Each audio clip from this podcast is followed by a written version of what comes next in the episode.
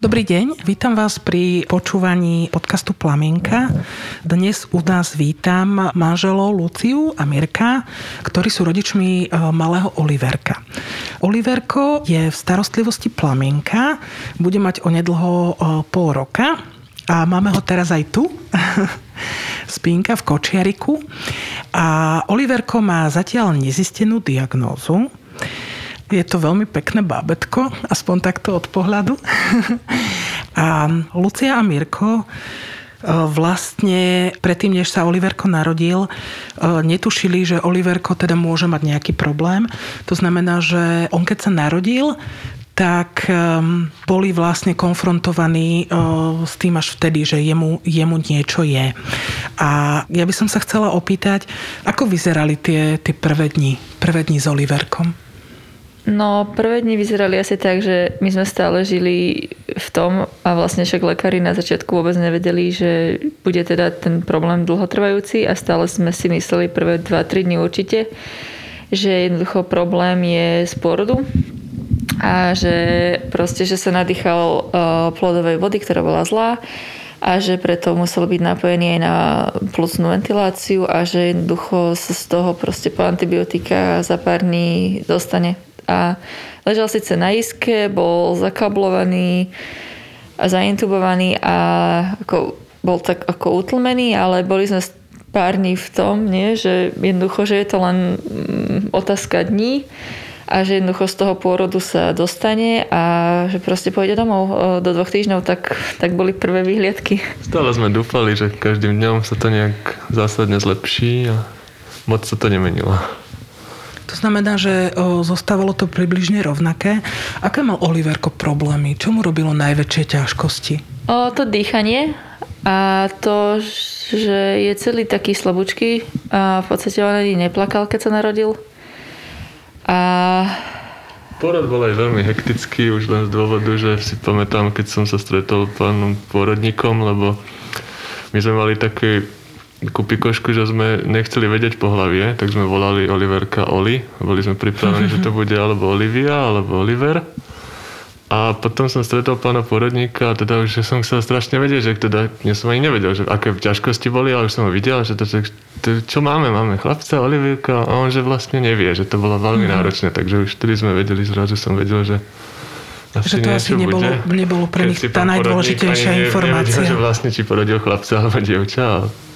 Potom sme teda zistili, že to je Oli, Oliverka. Áno, ani mne vlastne nepovedali, že či to je chlapec alebo dievča. On vlastne ani neplakal, ani mi ho neukázali, ani nepriložili. Hneď ho proste brali resuscitovať mm-hmm. a, a riešiť, riešiť problém. Ja som ho tam potom videla až po dni. Uh-huh. Vy ste ho videli až po dni, keď e, vám možno lekári poskytovali nejaké prvé informácie. Čo vám hovorili?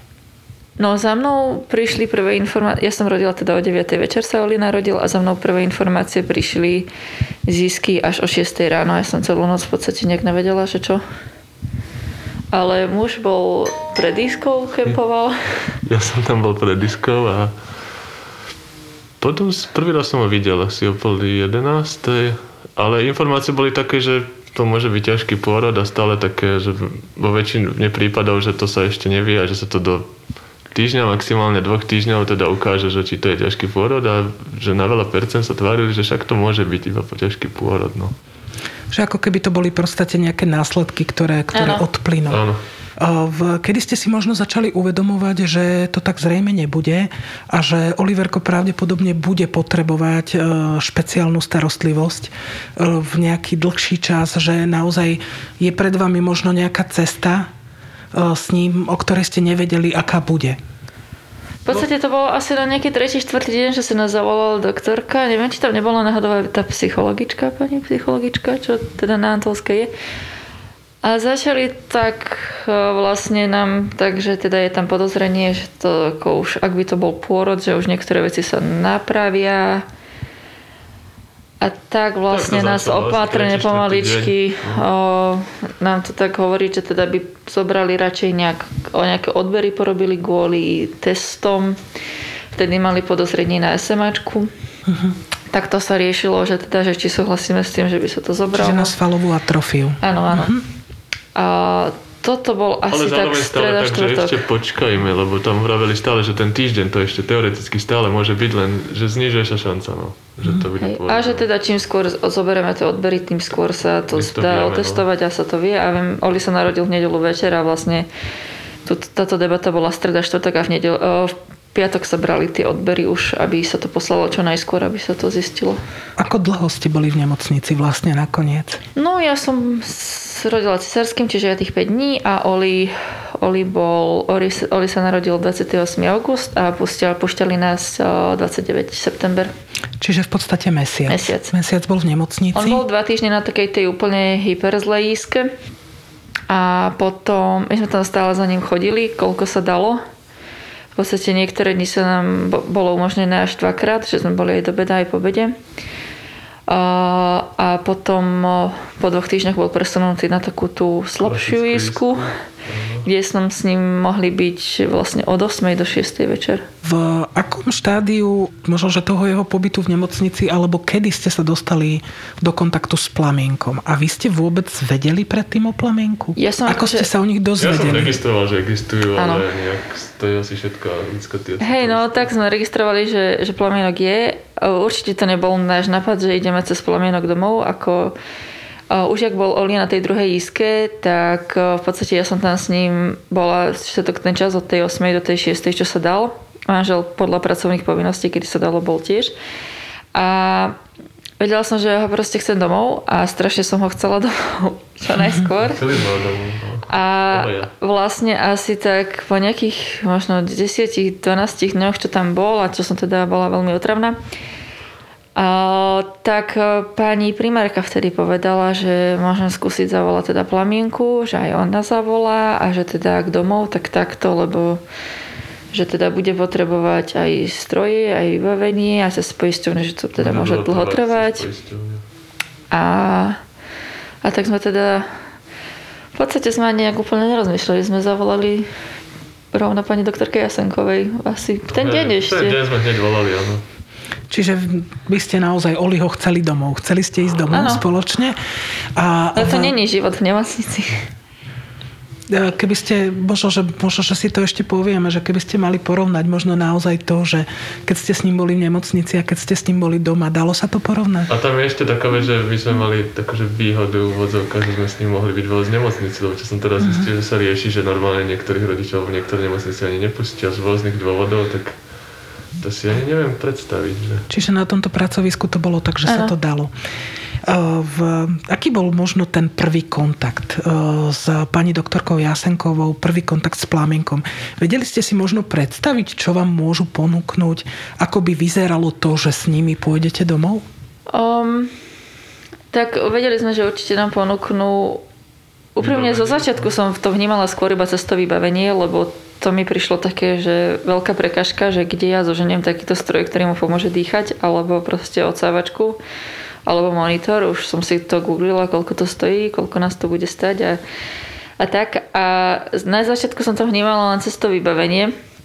Až potom som pochopila teda, že e, vlastne oveľa väčšia pridaná hodnota je to, že je tam nejak, nejaký, nejaké návštevy pravidelné, na ktoré sa dá um, spolahnúť, že príde pomoc, pomoc, psychická pomoc, fyzická pomoc, a že teda môžeme sa pýtať, lebo tak je to špeciálne dieťa, tak no, treba riešiť iné, iné veci, ako riešia bežné mamičky, že ako poradiť sa s niekým um, moc neprichádzalo do úvahy, že, že kto mi pomôže v takých otázkach, ja neviem, jak správne odsávať, alebo ako má mať ten kyslík napojený vtedy, alebo také veci, že to bolo také, že bolo super, že tam bola tá pomoc tých pani doktoriek, ktoré k nám chodili, že sme vedeli, alebo napríklad aj taká blbosť ako prvé kúpanie. A Oliverka je veľmi hypotonický a on proste Hypotonicky to znamená, že má oslabené svaly. Áno, a jednoducho vlastne- on akože absolútne nedržal. To bolo, to musí, to musí, to, keď bol maličký, bolo treba držať úplne všetko, lebo on akože on vôbec... Zo všetkých strán, lebo to... Hej, čiže On také deťatko je vlastne ako handrová bábika. Áno, handrová že- babika a on držal, on hýbal v podstate iba prstikmi alebo tak očkami a troška pusou a akože okúpať také babetko, vôbec ho preniesť niekde na prebolovák, že to je proste ťažké, no tak aj s tým nám pomáhali také tie prvé kúpania. A, alebo aj meniť sondy, a, lebo Oliverko nepapá cez pusu, papá cez sondičku. Tak takéto veci, ktoré som si to vtedy ani nevedela predstaviť, ako by sme zvládli, ale tak vďaka Pavlenku sme to zvládli. Pamätáte si niečo z toho prvého rozhovoru? Pamätáte si nejaké vety alebo ja niečo, čo vám... Ja si pamätám, že som plakala. Ja plakala, hej, ale pani Jasenková akože to predostrela, že čo teoreticky sa bude diať a teraz keď nad tým tak rozmýšľam, tak všetko v podstate išlo podľa toho plánu, tie do nemocnice plúca vyriešiť, stravovanie poriešiť, nejaká pauza a také možnosti, potom, že zavedenie trachej, aby na zlepšenie dýchania teoreticky. Ako dlho to možno trvalo od toho prvého kontaktu, kým ste sa naozaj s Oliverkom dostali domov? No to bolo veľmi rýchlo, až na moje prekvapenie, to bolo do týždňa, podľa mňa to bolo určite. Uh-huh. No to bolo aj možno, že a ešte aj menej, dní, no. Dní, Viem, že potom som sa dostala do takého stresu, že ale že to už je strašne rýchlo a že či to dáme a či všetko tak no, ako... Mne sa zdá, že útorok sme sa stretli, sme si volali, stredu sme sa stretli. A... Nie, nie, my sme sa stretli neskôr, my sme sa stretli až akože o pár dní, ako sme si volali, ale viem, že potom, jak sme sa rozprávali, pani Jasanková nás prišla pozrieť na tú isku, uh-huh. ona si pozrela Oliho a potom vlastne aj s pani doktorkou Jasankovou, aj s pani primárkou sme mali taký rozhovor a vtedy sme si to bol útorok, že sme si povedali, že Oli ide domov a štvrtok išiel domov. Štvrtok bol domov, no. V, pamätáte si možno tie prvé okamihy, tú prvú návštevu Plamenka, keď oni to všetko doniesli? Čo doniesli vlastne na ten prvý krát? Fú, no, to si pamätám. To, to, tak, tak, veľa ľudí, tak veľa ľudí u nás nemohlo dlhú dobu. No, priniesli nám vlastne kyslíkový koncentrátor.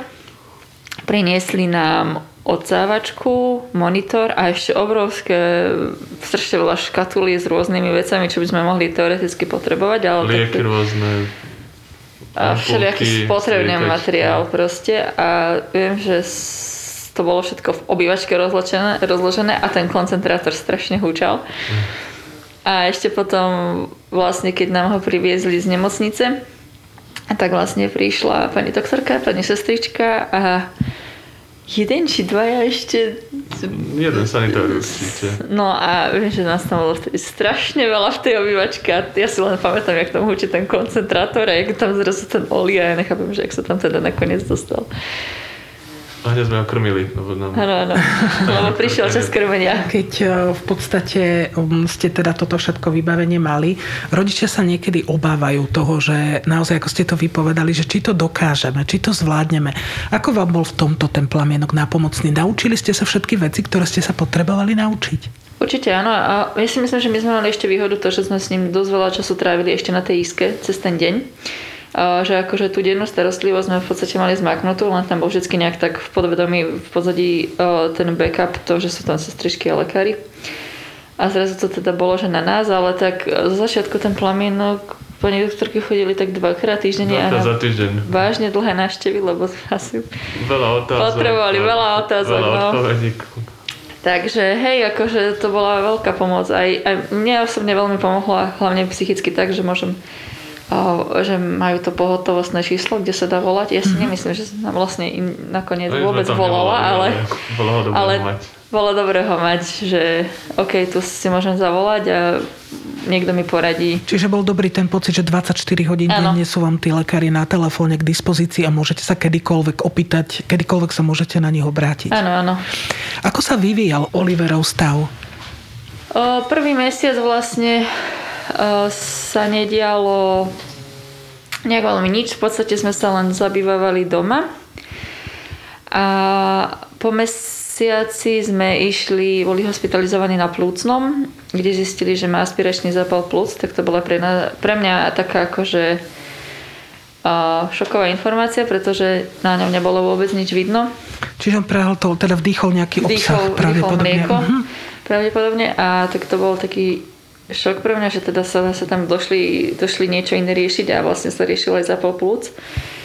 A o, vlastne vtedy, keď sme ležali na plúcnom, tak ho napojili na plúcnú ventiláciu a vlastne sme tam zabsolvovali takú transformáciu z kyslíka na tú plúcnú ventiláciu, lebo teraz už normálne vzdych, e, dýcha vzduch a nie, nie kyslík pridaný. A odtedy sa mu akože výrazne polepšilo. Nebyť tej ventilácie, tak neviem, ako sme na tom, ale odtedy sa mu veľmi polepšilo. Čiže vlastne oni ho tam naozaj dali na ten ventilátor a od, mm-hmm. odvtedy je na tom. A v, potom ste sa teda opäť mohli vrátiť domov. Áno, potom sme išli domov. Akože na tom plúcnom sme mysleli, že bolo nám teda povedané, že budeme tak 3-4 dní, ale ale vlastne tým, že mali ten zápal plúc a pani primárka nás tam poposielala potom ešte na kopec iných ďalších doplnkových vyšetrení. A na tom plúcnom som zažila ja. Dokonca dve noci asi. A je to akože veľmi náročne som si uvedomil pre ženu, lebo ja som tam bol s ním sám s Oliverkom. A a ja som stíhal tak ledva dýchať, mi tak prišlo. že to, čo všetko trebalo robiť. Inak ako ja, v, aj keď vás dvoch tak vidím, vy sa stále dotýkate svojej ženy, ako keby ste sa ju stále snažili takto podporiť tým dotykom. Vy sa, mm, keď si možno aj toto poviete, že ako ste to zvládli vy ako, ako pár spoločne, že proste, mm, čo vám to možno ukázalo, aká, aká je tá cesta s tým Olim pre vás, možno, že pre vás oboch spolu? No... Akože určite nám to UFO usporiadalo priority a to akože sa dovolím tvrdiť, že nie iba nám, ale akože aj celej rodine. Hej, širšie trošku rodine. To určite, lebo to proste zrazu pracovné problémy, problémy alebo ja neviem také ako problémy to... veľké pre nikoho. To... Um, a tak toto hlavne z týchto priorít a, a takéto uvedomiť si, že čo je naozaj dôležité a takéto asi, že neplánovať úplne ďaleko, že proste my žijeme, no žili sme z hodiny na hodinu, potom sa to zmenilo zo dňa na deň, teraz sme tak týždeň na týždeň až, až mesiac na mesiac, no, lebo Oliverko sa našťastie má lepšie. Ale to nás to naučilo, že... Taká dobrá škola života, že vlastne radšej absolútne nič nečakať a snažiť sa využiť alebo pomôcť, alebo poriešiť to, čo ako momentálne je. V, aké sú také chvíle, kedy o, môžete si možno aspoň v hlave na chvíľočku vydýchnuť, že čo vám tak pomáha, čo je také, čo vám dáva silu, naozaj akože ísť ďalej, starať sa o Oliho, proste a možno, že naozaj aj byť v tej úvodzovkách neistote, že žijeme z chvíle na chvíľu. Čo, je, čo sú tie chvíle, ktoré, ktoré vám dodávajú silu? Lebo niekedy dá sa povedať, že ľudia sa tak ako keby uh, um, niekedy nezvládajú, že starať aj o seba. Že čo je také to, čo vám, čo vám, čo vám dáva energiu? Akože... Ja moc čas na sebe nemá. Respektíve mi to príde také, že dobre, tak ja môžem si ísť niečo robiť, ale že nechám ho, nebudem sa vtedy starať o neho, že mi to príde také, že na úkor neho. Ale on je akože zlaťuch, on v podstate až na zdravotné problémy, on nevymýšľa, on nerobí zlobu nejak tak... E, Dovolí spať na noci. A on je proste super a ja som videla také fotky, kde ste s ním boli na prechádzke. On aj teraz má tam takú trubicu. Naozaj vyzerá tak ako malý potápač. Ale sa aj s týmto, aj s týmto uh, sa dá, dá ísť von, dajme tomu, s týmto Áno, my, my chodíme von, my sa chodíme prechádzať, chodíme, hm, ešte sme boli na celodennom výlete v Skalici, lebo sme tam boli u pani doktorky špeciálnej a boli sme v Nitre, zabsolvovali sme s ním s dvojmesačným svadbu.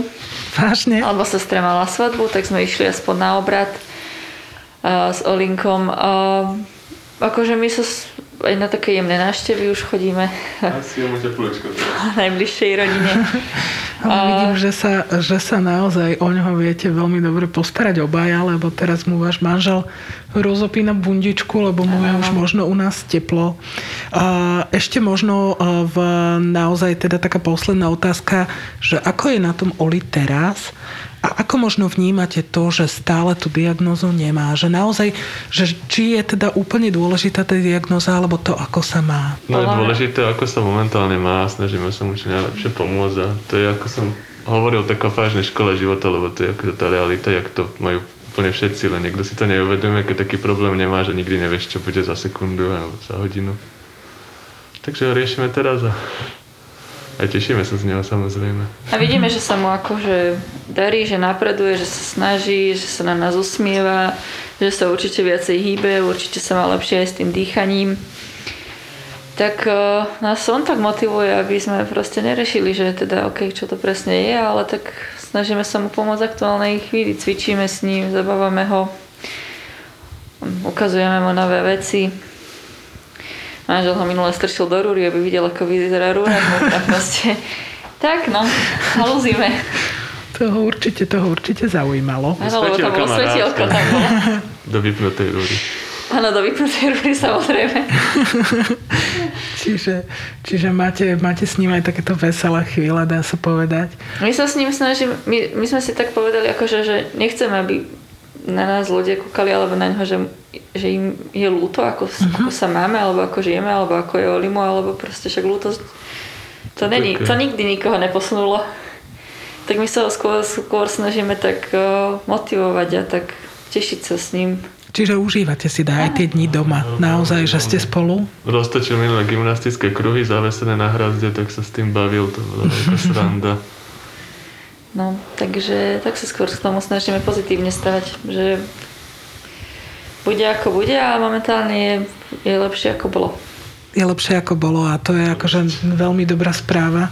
A v Oli teda v, naozaj v starostlivosti plamenka prosperuje Ano. Má sa fajn a včera ste boli teda na nácviku prehltania a teraz ho už vidíme tuto ako pozerá očkami hore, lebo sa nám zobudil. Takže asi to aj tento náš milý rozhovor ukončíme tým, že sa budeme na ňo pozerať teraz, lebo je naozaj zlatý a veľmi pekne vám obom ďakujeme, že ste prišli a v, napriek tomu, že to teda určite nebola jednoduchá situácia, práve to, že vy ste možno nemali tú možnosť, ktorú majú naozaj niektoré páry, ktoré sa ako keby môžu pripraviť na to, že ich mm-hmm. babetko má problém. Napriek tomu um, ste to naozaj skvelo zvládli. Krásne sa o neho staráte s podporou plamenka a naozaj beriete si z toho života s ním práve tie pekné chvíle, ktoré teraz tu môžeme vidieť aj my.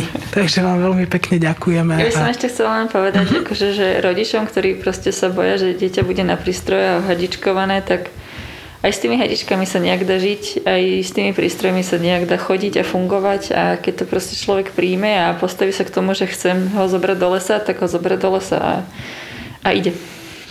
Tak to je myslím tá najkrajšia bodka. Takže vám veľmi pekne ďakujeme. Ďakujeme. Ďakujeme.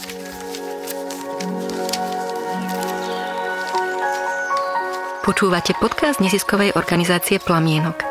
Plníme priania nevyliečiteľne chorých detí, byť a žiť doma až do konca.